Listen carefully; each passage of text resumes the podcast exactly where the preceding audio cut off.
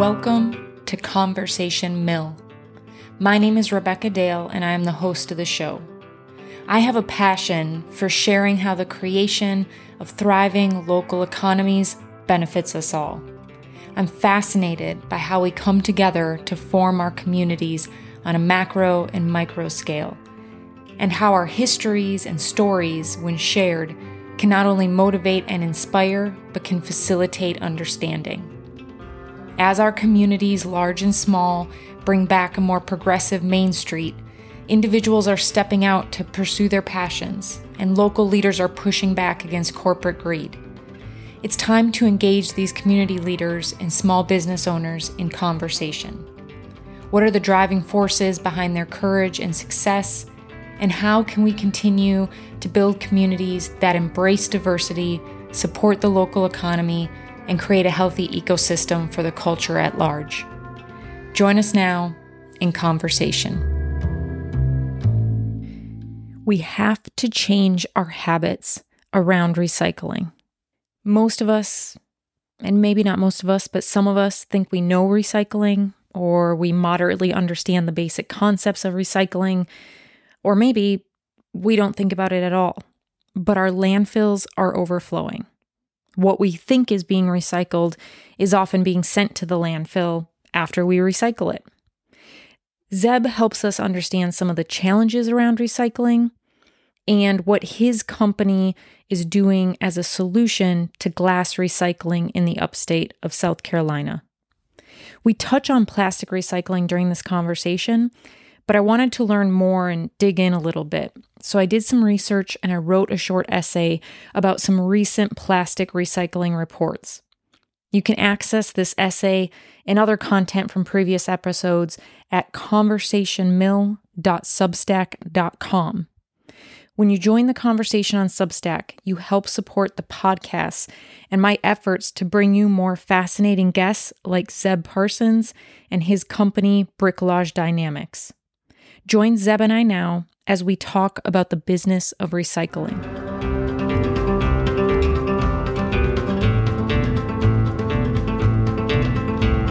My company is Bricolage Dynamics, and we're a recycling innovation company uh, whose current project is turning glass waste into a sand resource. And we operate out of Pickens, South Carolina. What got you interested in doing this? Uh, I wrote a paper on the concept of bricolage, which is kind of like the loose, fast and loose definition is more like taking the odds and ends of things and kind of assembling them in a way that restores value. Mm. So you can do it with lyrics in a song, you can do it with sculptures. And I just naturally thought about waste and recycling in the South. So living in Ireland, took this, I was getting my master's degree, wrote this paper, um, and then just kind of sat on it for a few years, workshopped it a little bit. And then, you know, one thing led to another, got really fed up working for people, mm-hmm. and then moved back to this area and decided it's going to launch into it. What was your master's in? Uh, supply chain management with an emphasis in um, supply chain sustainability. Okay, where did your interest in sustainability and recycling come from? I guess a few different areas. Part of just the sustainability aspect was growing up around here. I have a really strong appreciation for the outdoors, and so for mm. me, those things kind of go hand in hand, like a preservation aspect. Yeah. Um, I also growing up in Pickens, we didn't have like regular trash service, so we we were maybe five miles down the road from the county landfill, and so I've seen my my life growing up started as this massive ravine and then over wow. 30 years now it's a mountain wow and um, that's just always been a pretty stark reminder of you know humans are throwing away a lot of stuff yeah. and we don't really have any you know good solution for that so i think those things were kind of part of it there's also a practical aspect of um, working for yourself trying to get into an industry that had mm. uh, a need yeah. and some longevity to it and so from a practical standpoint i think that that also made sense uh, you mentioned you were studying in Ireland. Mm. What what were you like focused on when you were over there? That was that was the supply chain management mm. masters. Mm. Applied. I was doing an internship here at Bosch, and really didn't care for it all that much, which is a mm. good thing I think in your twenties. You know, finding out what you don't like is also really valuable. Yeah. And so I decided to. Um, I knew I was going to get a master's degree, but I just wanted to, mm. you know, go a little bit further. So, um, yeah, applied, lived in Dublin for just over uh, a year. Uh-huh. Um, did an accelerated master's and then uh, moved to Charleston. So take us through your the the business model that became Bricolage Dynamics. Yeah, I guess initially um, the whole thing was about plastic. I really, you know, which I still think is a big issue, but I've really simplified my solutions. But it was all about plastic, and I think looking into the market, commercial recycling is typically what everybody gets into. Residential is a lot harder, and it's Mhm. plus it's been under the control of municipalities forever. So that was like you know it was definitely a in my mind a taller mountain to conquer, but it was like if you can get this down, you're going to be fairly standalone um, Uh-huh. in the market. And so, you know, just trying to workshop solutions around that. And then, you know, my supply chain background is like everything in the recycling industry is so disjointed between suppliers, processors, and producers. It was like, you know, let's try and make this more local, condense it, mm-hmm. vertically integrate it so it's all under one roof. That way you can show people what's going on. And so that, that's kind of where it came from. And then just putting that model together, like I said, it mm-hmm. was all based on plastic until I moved to Greenville. And then maybe about two months out, it was like, I think glass is probably going to be the material for, for Greenville because they didn't have glass recycling. So If you were going to do plastic, was it the same?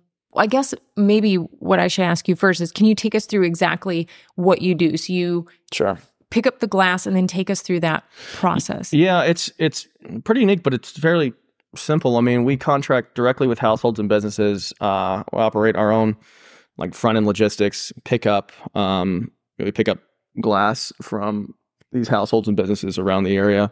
Um, transport the we we have a holding facility over in uh, off of Poinsett Highway.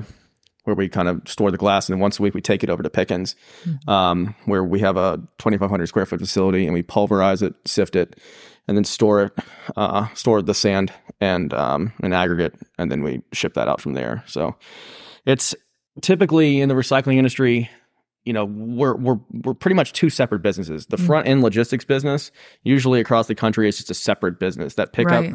and then the processing side is usually a totally separate business. And so we do it all uh, in in house. And so if you were going to do that with plastic, if that was your first concept, what were you doing with the plastic? So I think getting it wouldn't have been hard. But so that was the challenge. What we're going to do with it? I looked a lot into um, plastic pyrolysis. So Okay. are you familiar with that? Yeah. Talk to some companies that you know they're like, if you get us the plastic, we definitely would take it. We could pay you for it. So, you know, trying to put those two or trying to put that business together. It, it was possible. The only thing is, pyrolysis doesn't really work very well. Mm. Um, and it kind of was had a big future and didn't make much of a splash. And so the so it, it was kind of based on a similar concept. I talked to Clemson about pyrolysis, and they were like, "Oh, there's another company down like somewhere in the state that wanted to start something too that you could link up with, but no one could really seemingly get that going." And so the problem became, yeah, what do you do with the plastic? I mean, realistically, when you have a like a, any sort of a waste item, you've got a massive amount of supply, and so any solution has to also keep up with the supply. right. It's like, I mean, it is nice that, you know, you can take old plastic and turn it into lampshades, but realistically, you can only sell so many lampshades. You, know, Right. you really want a solution that's as scalable as the problem itself. And with plastic, that's just so difficult. Mhm. Um, that I really couldn't come up with anything. The, the, it was like my answer at the end of three years looking into it was just use less plastic. Mhm. like that Yeah. really is like it's as simple as that. Yeah. Try not to use as much plastic.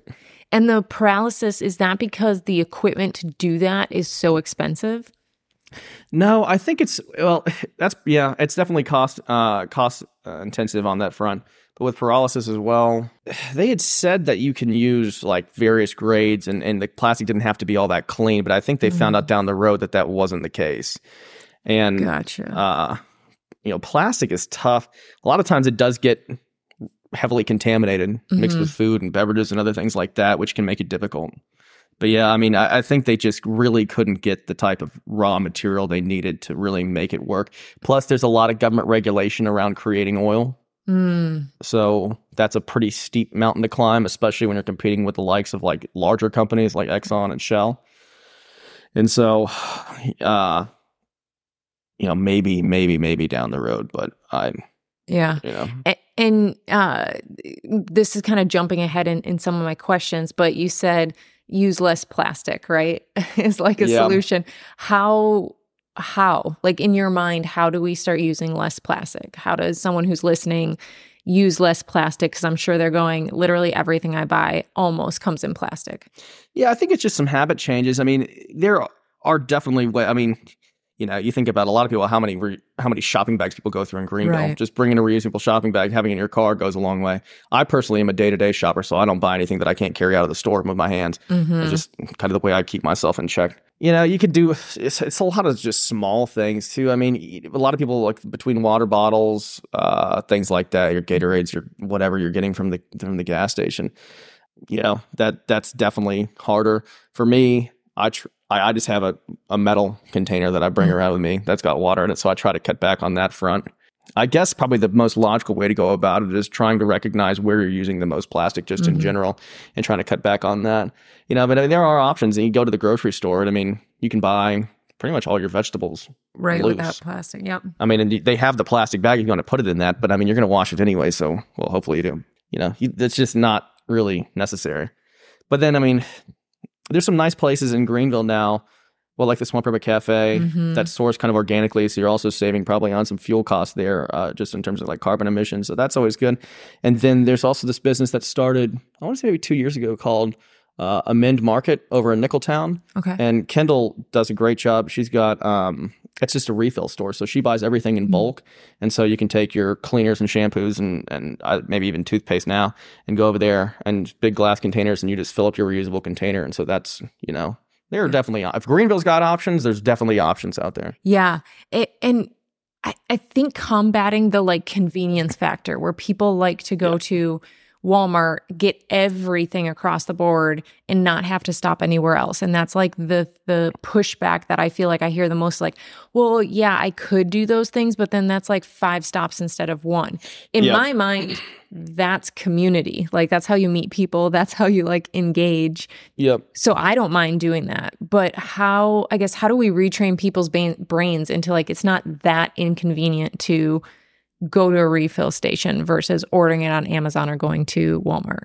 To be honest, I don't have a good explanation for that. Yeah, operating a, a recycling business, it's interesting how quickly political things can get. Mm. And so for me, I always just offer things as like take it or leave it solutions. If Yeah. you don't, if that doesn't suit you, and if thinking about it makes you angry, then don't worry about it. Yeah. You know, it's just for me, Yeah. you know, we have a very unique, because I mean, it is kind of like, all right, so like trying to change hearts and minds or educate people is still what I would consider to be sales. And when it comes to things that people feel quite passionately about, just from my experience, there's not a whole lot you're going to be able to Mm. to do there. They're pretty well dug in. I think probably the best way to go about it was, you know, if these small businesses like Kendall and stuff, when you meet the business owners and realize what they're doing, Yeah. um, you know, establishing those human connections is probably an easier way to go about it. Putting a face to hmm an organization, you know, because people like to support their friends, and you know, uh, and um, I think most people across the board like to support small businesses. But you know, when it comes down to the dollars you have in your pocket and the convenience and your time, I don't think Walmart's going anywhere anytime soon. Right, you know, right. people. It's just it is what it is.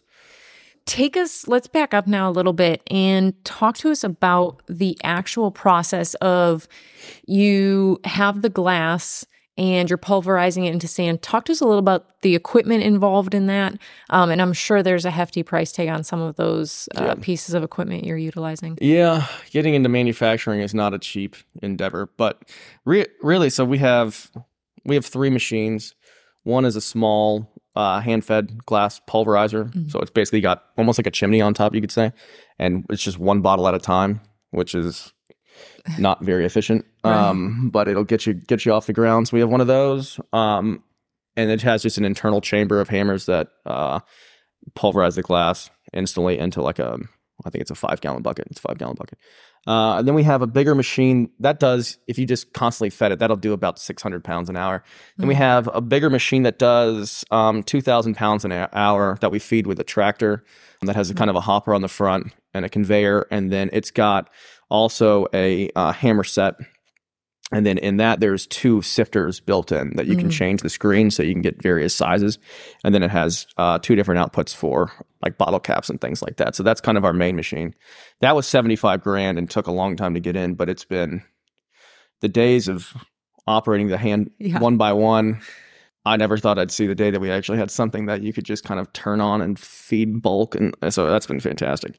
And uh, and then we have a, I don't know what kind of sifter you even call it, a drum sifter maybe. There's a certain name for it, I've forgotten, but it's basically a big cylinder uh, with various levels in it, and so you feed aggregate in the top, and then it has uh, I want to say five outputs, so you can get anything from like what most people would consider to be like a beach sand to um, sandblasting sand to um, almost like a fine white uh, powder Sure. uh, that could be used for like sandblasting, more like polishing and things like that.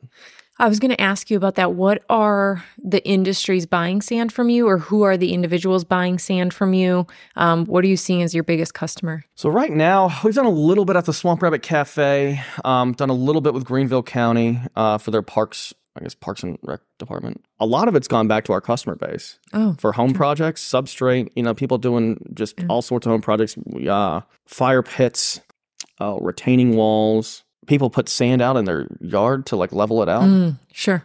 Uh, that was actually new to me.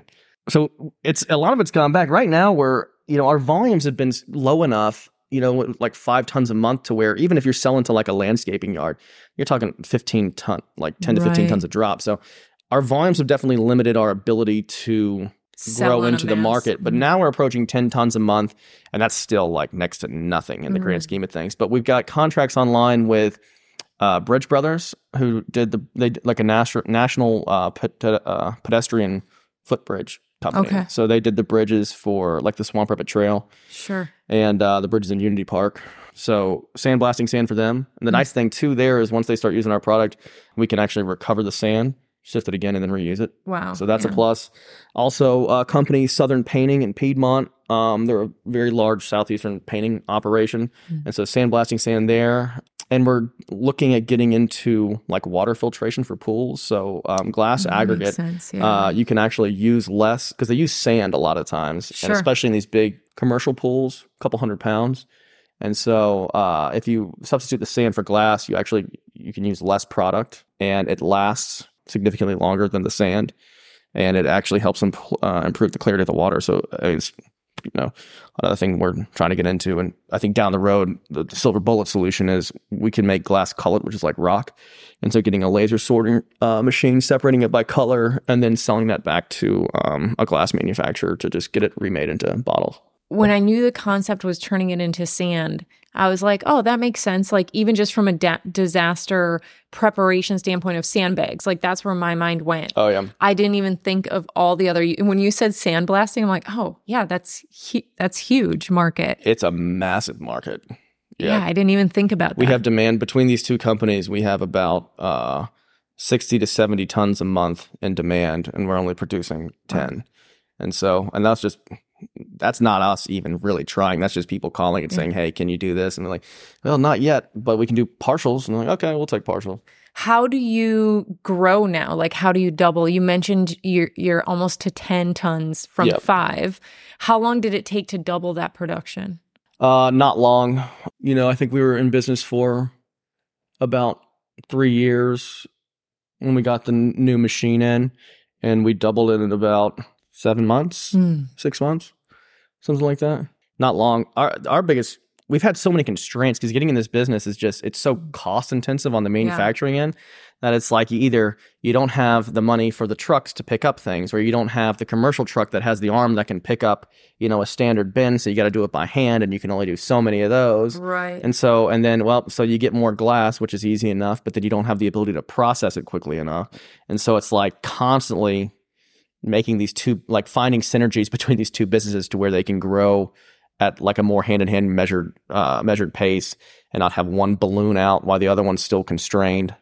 But yeah, I mean, I think trying to get more glass, we're, we're now getting more into commercial. So Mm. we're picking up more like restaurant groups and things like that. Looking into hotels around here, we've had some interest from. So those are going to be, you know, just more glass in one place, which is nice. And then um, there's also some manufacturing companies that are popping up around the area that uh, have reached out to us about taking their um, like glass waste, basically, like Mm. and the manufacturing process, all the off cuts and everything else, the stuff that breaks. So if we want to ramp it, we can. Then the then the next constraint is well, then we need more space, and so we've got to Right. expand the facility, and that's another check, and it's just you know.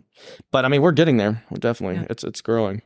And I think what's unique about your business, well, I mean, because like you said, usually these are two separate businesses that you're combining into one. So you have front end revenue as far as picking up the glass and the subscriptions for that, or what you're charging commercially to pick it up. And then on the back end, selling the sand. How easy was it, or hard was it, I guess, to get people to buy into a subscription to come pick up their glass?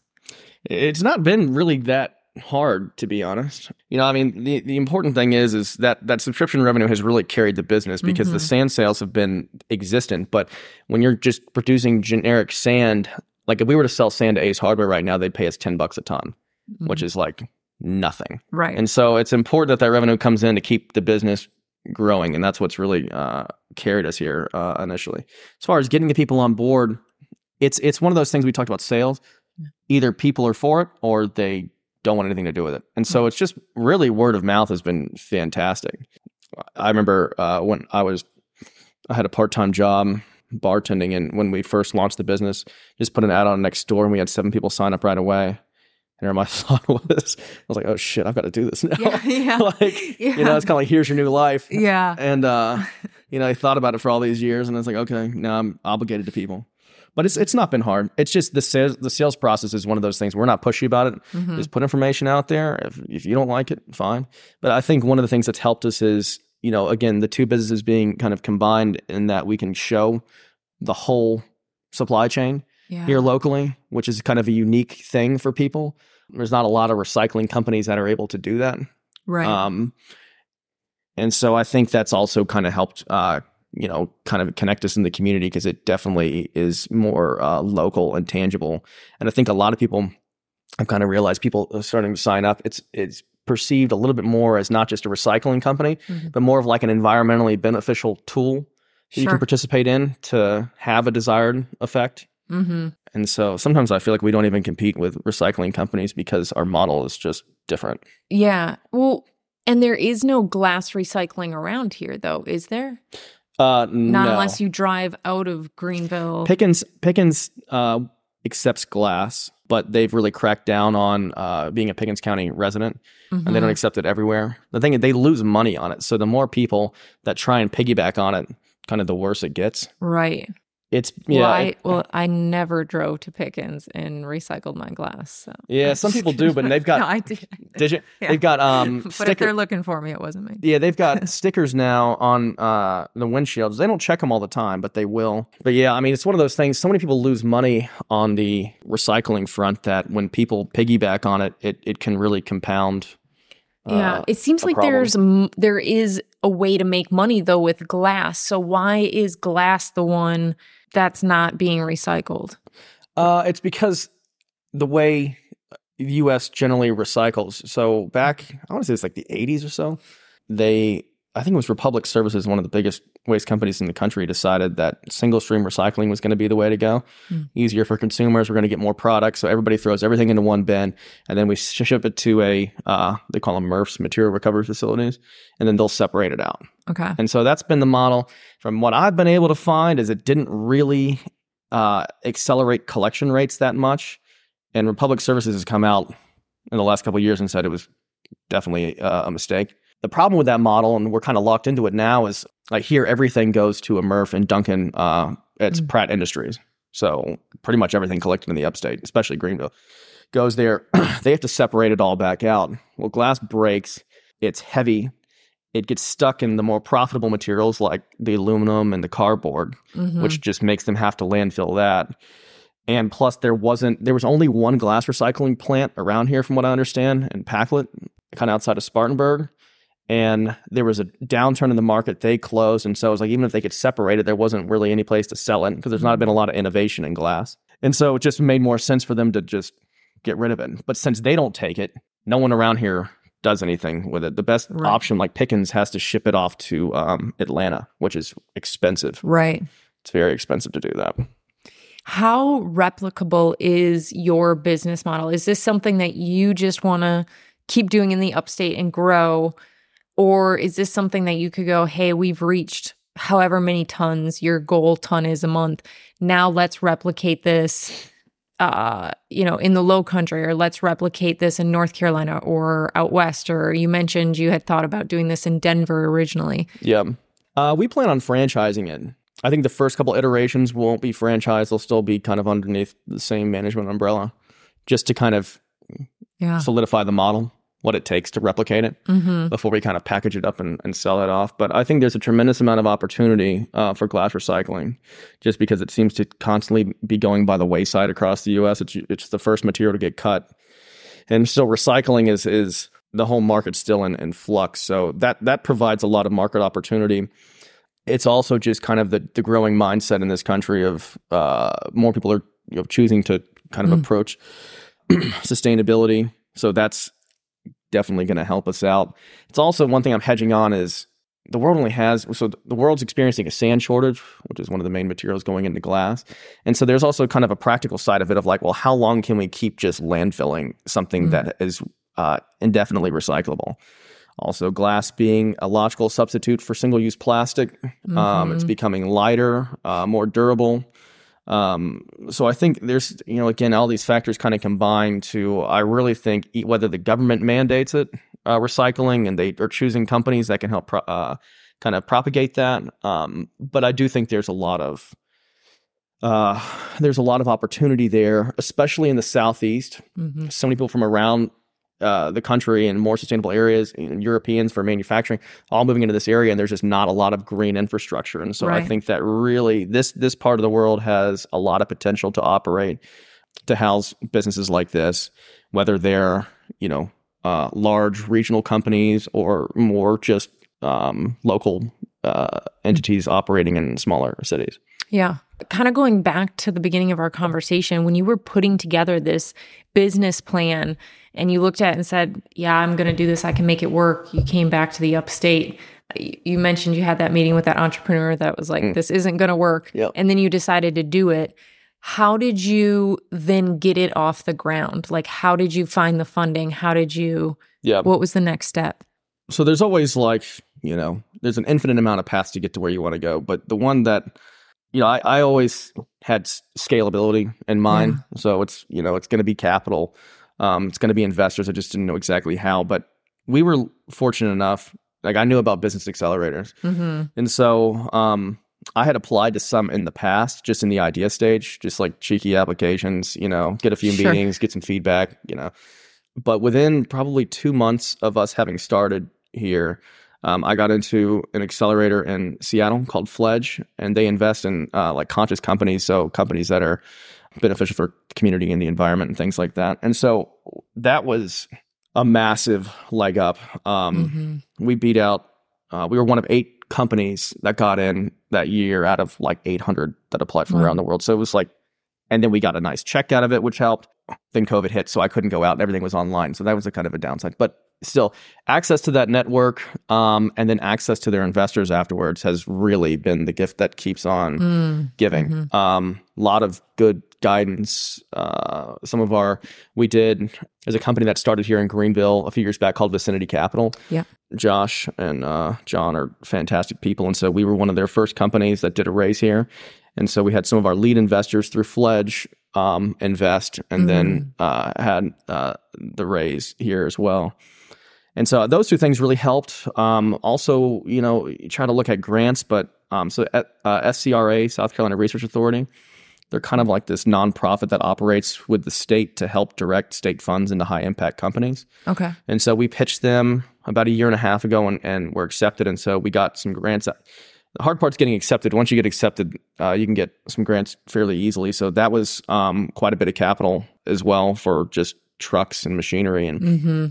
Marketing budgets. Those are probably the big things. And then we're a next company too, and that's just helped with some networking. It's not really led to any cash, but you know, the hard thing is is when you're trying to find capital being stuck even in a town like Greenville, trying to have your idea stand out and not Mhm. realizing, you know, there there is a like anything, a pattern to, to things, even if you're not aware of what that pattern is. But it's like I'd come up and talk to people and like, all right, well, I've got this idea and it's working. Yeah. And like I know you invest in things, but it's like the conversation never really went anywhere. And it's like, well, I didn't have the documents that I needed together that this person knows that I need. But if I'm not bringing it up, they're just like, well, you know, this is another idea. Yeah. And so, kind of understanding what investors look for, uh, and then how you structure yourself accordingly is is very beneficial. It sounds like there was a lot of legwork as far as the idea, the paperwork, the writing, the really learning how to express your idea to then generate that capital capital or were you doing that all on your own? Did you have mentors that were helping you? Do you have other staff that was helping you? Because uh, that's a yeah. lot of just that can become defeating too when you're like, oh my gosh, I have to write another grant application or I have to redo my pitch again or you know whatever it may be. That that can seem. I mean, it is time consuming. Yeah, it's not been hard to do once you know what you need to do. Gotcha. The hard part was finding out what I need to do and how to present it. Mm. I feel like once you climb that that mountain, if you're going to raise capital and you don't know what pro forma projections are, right? Like that's a huge part of it, right? Yeah. Know that, project your income month by month for the next three years, project year by year, or maybe month by month for the next year, and then year by year for the next three to five, something like that. Right. And in detail. But it's like, you know, these little things like that. And it's like, so yes, that did take a while to put together, but it took longer finding out that that's what I needed to do to to really start to market things or like you know what a pitch deck should look like because i mean people do business plans but i feel like nowadays so much of it is just 12 slides right straight to the point you know you can yeah. put your projections and some finance in there but it's always curtailed to a very specific crowd that cares about a very specific thing and uh and making you know just mm-hmm. having that looking nice and having the right things in there and being researched enough to where whoever you're pitching to, you know exactly what they're going to want to see. Right. So I've probably got 20 or 30 different variations of pitch decks. Yeah. I never reuse one, you know, twice basically. They all get kind of changed out. But yeah, once you once you figure that out, uh, it becomes a lot easier. I mean, you still got to put the mm-hmm. time in, but it's the guesswork takes a long long time unless yeah. somebody can just iron that out for you. I think um, that's such a, a big thing that young entrepreneurs or people with ideas like get caught up, like the first no or the first, like you mentioned, you have all these different pitch decks. Some people mm. are like, I, I don't, that's that's too much work, but you just have to do it. Yeah, I mean, yeah, a lot of it does come down to you just have to do it. Some days are better than others. You know, uh, I find very rarely do you ever. You always have these big success targets out there and like if I mm-hmm. hit this, yeah. I'm going to Tahiti, you know, yeah. like, and you rarely yeah. ever hit it. You might hit one every like two years or something like that. And it wasn't, and it's not even like you hit it. It was more of a glancing blow. like, right. it's like it never quite goes that way. But, and so there's a lot of, you know, a lot of days are just kind of fairly mundane. But, you know, I've tell myself sometimes success on a, on a daily basis is just putting one foot in front of the other. Mm. As long mm-hmm. as you mm-hmm. just kept going, you know, that's better than a lot of people. Do you ever want to expand into plastics or another recycling, or are you going to focus bricolage just around glass? I thought about going into other recyclables. Plastics to me is just I don't I just don't see it. I've researched it for mm-hmm. years now and I, I don't really I just think it should be very limited in its use for uh, medical purposes and just very right. key things. Um, so I don't know about that. Uh, I think our future is going to be more in. So I blanket everything we do under recycling innovation, and mm. I've got some mm. ideas for tech and to help kind of streamline processes. Um, you know, saving money on the supply chain end. Basically, things that I see we could use that I would like to start to implement and I know that if we can use them, other companies can use different solutions like this. Mm-hmm. And so, kind of getting the IP around these things, licensing them to uh, you know cities and towns, regardless of what they're recycling, just right. as ways to help make it more efficient. Uh, maybe increase profitability for them and uh, increase their recycling rates. So I think we're probably going to, you know, maybe the next five years or so, make a push toward that that kind of efficiency. Have you had any? Um, and maybe you can't speak to this, but have you had any conversations with uh, Greenville County, the government, about recycling or how bricolage can be a part of that or offer additional guidance?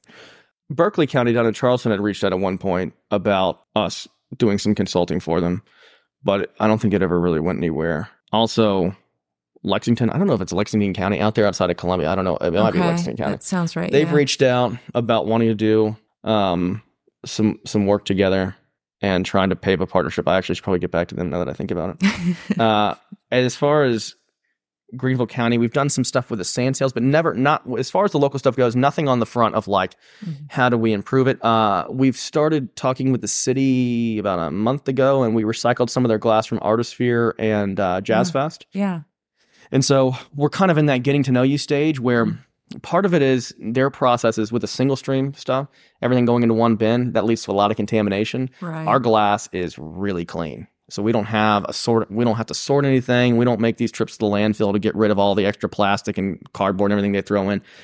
And so we're kind of in this getting to know you stage of trying to line up their practices with our practices and making sure that the material is in fact just glass and clean enough to where we can kind of do do business. And so I'm a, a little hesitant to roll out something like for uh, Fall for Greenville where we just do all the glass. right. Um, so I've kind of proposed to Greenville about doing more small batch pilots just over the next year, just so we can kind of, you know, again, take that measured approach and figure out what's working, what's not working. Do we need a volunteer? Or if we do, where's the volunteer going to come from to monitor the bin? Stuff like that. But I mean, we're definitely moving in that direction. Yeah. Just that a lot of cities are kind of hamstrung by their current processes. Sure. Um, it's not easy for them to pivot because the budget's not there. They're probably losing money on it anyway, so there's not a lot of money to invest in much. And they don't really have anywhere to take the materials with them being all mixed together apart from Pratt. So it's like Pratt kind of locks them into their their current Right. state. And like I, I honestly kind of feel bad for a lot of municipalities because it's not the fact that they don't want to do a better job. It's they're really stuck between a rock and a hard place. And, you know, if they try to raise here, like they tried to raise taxes for um, recycling and it's, you know, year to year been voted down to where they don't even bother anymore. Right. And you're talking about like 50 cents, small increments, but um, it makes it very hard for them to do Right. a good job. if if all of a sudden you got a you know high demand from across the str- uh, across the state for glass recycling, how quickly could you grow your operation? What would it take? Take a lot more money, Mm-hmm. we the demand is there. Part of the problem with raising money is how much of the business do you want to sell? Mm-hmm. So that's always something you have to kind of keep in mind. You know, it's like when you grow, you're always pretty. I mean, unless you're making an immense amount of organic profit, Mm-hmm. if you want to grow quickly, you're going to have to take out either a loan, which interest rates right now are through the roof, Right. and it's not going to be nearly enough money, or you're going to have to find private investors to inject cash, and their terms are going to be Equity. yeah, probably equity. Maybe some revenue share type stuff, but but equity. And so, yeah, you just have to always kind of try to line up your goals and as well as what your potential market growth could be. Yeah, what, what your potential market growth could be with your own ideas Yeah. and ideals and trying to match those, I guess. Mm-hmm. Uh, there's definitely money out there. The problem right now with raising money for anybody who wants to raise money is there's just a lot of market uncertainty right now. People are keeping money a lot closer to the chest. Interest Right. rates being high. Um, you know, people aren't even investing in the stock market as much, let alone small businesses. Right. You know, the tech industry is taking a beating, and they run off of uh, capital injections, and so a lot of those have dried up. I think you know we'll be around when the time comes if we want to, if we we can. Yeah. But even if I just think now's not a great time, Mm-hmm. but it's certainly possible. Are you in a position where your your revenue or your cash flow is enough to be setting aside for future growth? Yeah, not at the moment, but it should be in the next. I'm thinking four months. Hmm. We'll definitely up that. It's just everything is so expensive. You know, like uh, this new commercial truck we want is an easy hundred grand. Right.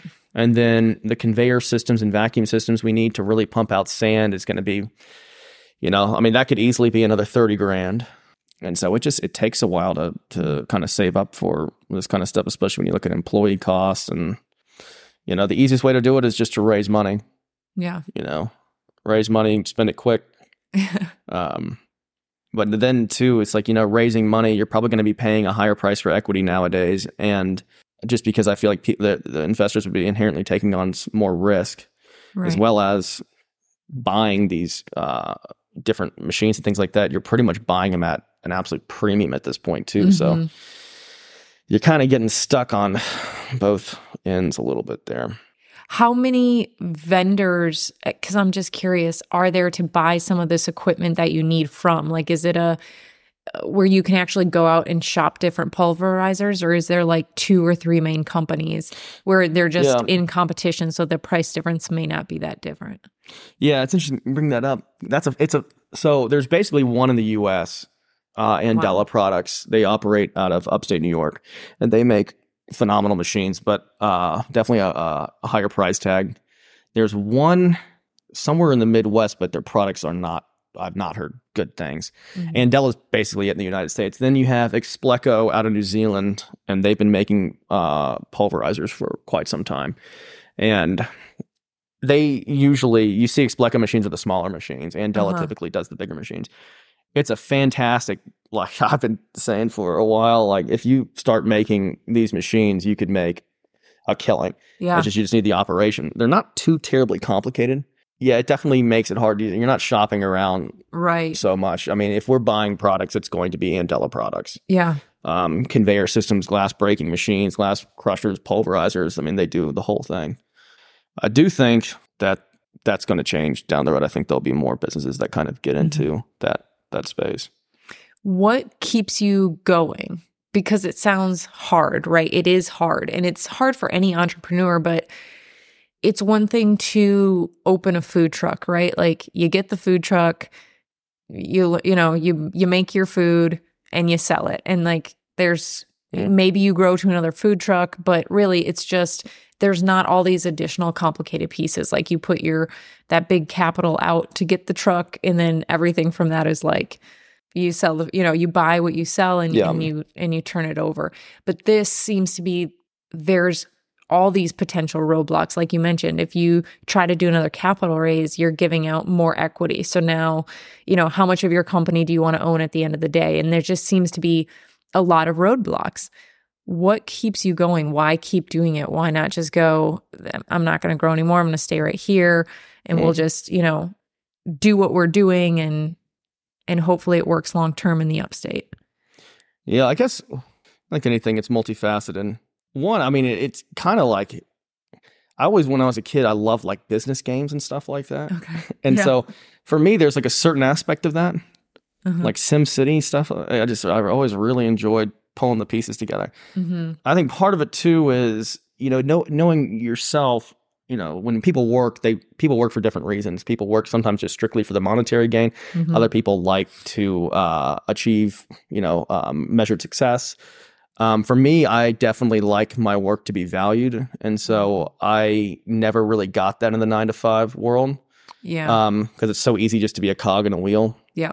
At really any level, and so that started to irritate me to the point where I'm like, well, if I think I'm good enough to be valued, I might as well just do it myself. So there's that. Um, there's also the practical side of I just really hate working for people yeah and I'm gonna have to figure out something to do for the next I don't know, let's say 30 or 40 years. yeah So I hate working for people to an extent that there's nothing I come across on my day to day basis that bothers me on that same level. wow I, I really, I really, really dislike it. So that's a pretty big motivator. hmm And two, you know, I mean, it's not you find success every day. I mean, it's funny when you sit there and you look back about where you started versus where you are now. You've covered a lot of ground. But I mean, I've got a good day to day life. I always talk about, you know, I don't make a ton of money, so it's not like, you know, we don't really go on vacations. But I like to go hiking. I like to go up to the mountains. It's like for me, every day is Friday. You know, I work yeah Sundays, Saturdays, but I never am not looking forward to the next day, which is That's excellent. hmm And if you know I stay up till eleven doing some work, that's fine. But if I want to sleep until ten, I can sleep until ten as well. Like it's just right there's a flexibility there, and that to me adds a lot more satisfaction to my life than any vacation that I've ever taken. Granted, I'd love to take a vacation and like get back on the road, but I think all those factors combined, I've got a great life. yeah Yeah, and so the work just doesn't really feel like work. Yeah, I love that. One question I ask all my guests to kind of wrap up the episode is if you could sit down with one person and have a conversation like we had today, and that person could be living or dead, who would you like to sit down with? I feel like it would have to be somebody who's unconventionally accomplished. Because, I mean I don't know. In business, I feel like everybody wants to meet like Jeff Bezos and all these people, but I feel like that'd be boring. Yeah. It's funny, uh, just from the conversations that I've been having recently. It's not really one person, but the people that I want to really sit down and meet more Uh-huh. are um, medical professionals, doctors, heads of hospitals. Interesting. Why? just because it's such an interesting, you know, it's the the hospital field has become such a business, Mm, mhm. you know, and I'm just really interested in how that works. Um, also, the networking aspect. I feel like I could meet the president of the United States easier than I could meet a doctor. To be honest, Right. it's like you know, like it's you know, not to go off on a tangent, but uh, you know, as far as developing a network goes, and it's nice to have people on your phone. You can call these business owners and people, and call a lawyer, call people. I'm like, man, how nice would it be to have like, oh, I got my like my GP, and like we're good friends. We go out for coffee and we drink beer together. So I'm just gonna call him. I got this problem. You mind just like consulting me over the phone? Just the practicality of it would be nice. Also, just to kind of understand more about, you know, one job satisfaction, how that whole thing works. I would like to know more about the people that are running these organizations and if they, you know, started out as doctors or if they just got admin degrees. Again, not to go on a tangent, but I've re- like I feel like it's not anybody. It's nothing that I can't. Yeah, it's not going to be like a Nelson Mandela or something like that. I just feel like it'd be way more practical to meet uh, That's medical that's professionals. I would love down the road. It's like any networking. It's so nice to be able to call somebody and just talk to the owner, and not have to go to the front desk. right. I feel like hospitals are like this fortress of just inefficiency. And like you have to Mm. go like I know I've got an ear problem because my ear is bleeding. Well, why don't you go to your GP first and they'll they'll recommend you. It's like I don't want to pay them. My ear is bleeding. You Yeah. Know? And it's like I just want to know the people and just call them directly. Be able to have a genuine conversation and get there. So I think yeah, mine's probably a little bit more pragmatic. I know. I love that. So, doctor, if there's any doctors or healthcare professionals, Call me. listening, Call me. I have a ton of questions. he's gonna call me, and we'll get you on the podcast if you're Yeah. willing to talk to us. I love that. Thank you so much. Thank you for sharing.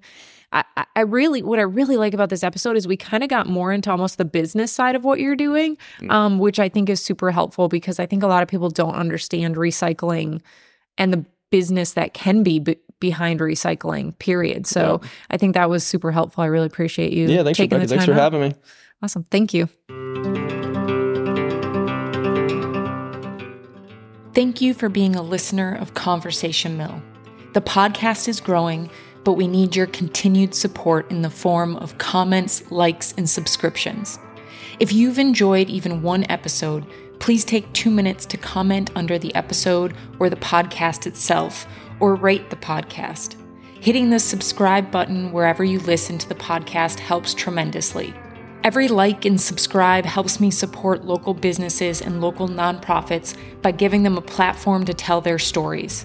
Together, we can foster the understanding, diversity, and economies that make our individual communities flourish while creating our own community here at Conversation Mill. Also, you can join us at conversationmill.substack.com, where you can become a member and receive weekly member only content, including member only episodes. I look forward to sharing a new conversation with you next week, and as always, thank you for your support.